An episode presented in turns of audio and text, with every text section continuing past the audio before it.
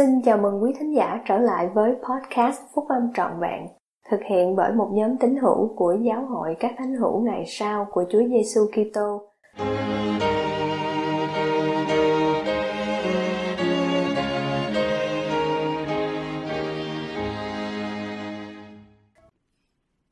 Sứ điệp của các vị lãnh đạo giáo vùng châu Á tháng 2 năm 2023 Năng lượng để trở về nhà an toàn Bài của anh cả David P. Homer, Chủ tịch giáo vùng châu Á, của Giáo hội các thánh hiểu ngày sau của Chúa Giêsu Kitô.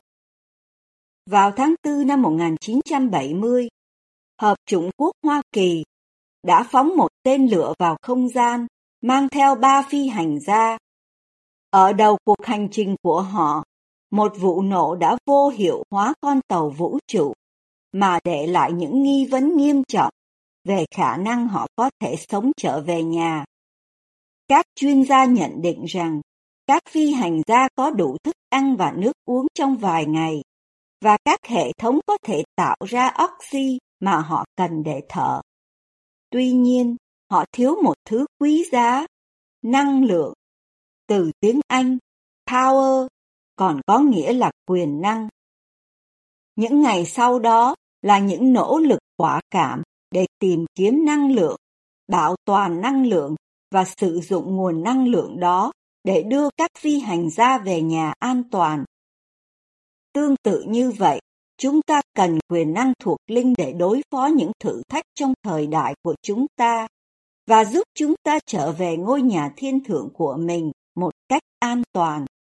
Chủ tịch Russell M. Nelson đã nhiều lần cảnh báo rằng thời kỳ khó khăn đang đến và chúng ta sẽ cần quyền năng thuộc linh cho những ngày sắp tới. Câu hỏi là làm thế nào để chúng ta tiếp cận được quyền năng thuộc linh chúng ta cần? Mặc dù chúng ta có thể tìm thấy nó ở nhiều nơi, nhưng có rất ít nơi cung cấp dòng chảy quyền năng thuộc linh liên tục có sẵn cho chúng ta như trong đền thờ. Trong các đền thờ, chúng ta thực hiện các giáo lễ mà không có ở nơi nào khác. Kết quả là, trong các đền thờ, chúng ta lập các giao ước và tiếp cận quyền năng chỉ dành cho chúng ta ở đó.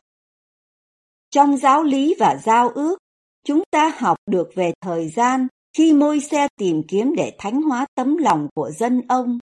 Để làm như vậy, ông giảng dạy họ về thẩm quyền của chức tư tế và tầm quan trọng của các giáo lễ chức tư tế chúng ta học rằng trong các giáo lễ thuộc chức tư tế, quyền năng của sự tin kính được biểu hiện rõ rệt. Và nếu không có những giáo lễ thuộc chức tư tế này cùng thẩm quyền của chức tư tế, thì quyền năng của sự tin kính không được biểu hiện cho loài người trong thể xác biết được. Chủ tịch Nelson giải thích điều này như sau. Các giáo lễ kết nối chúng ta với Chúa Giêsu Kitô qua các giao ước của chức tư tế thiêng liêng. Rồi khi chúng ta tuân giữ các giao ước của mình, Ngài sẽ ban cho chúng ta quyền năng chữa lành và củng cố của Ngài. Khi dự phần vào các giáo lễ, chúng ta lập giao ước. Khi chúng ta chuẩn bị lập những giao ước đó, khi chúng ta lập và khi chúng ta cố gắng tuân giữ chúng, thì chúng ta sống cuộc sống tốt hơn, ngay chính hơn và khi chúng ta làm như vậy, quyền năng thuộc linh tuôn chảy trong tâm hồn chúng ta.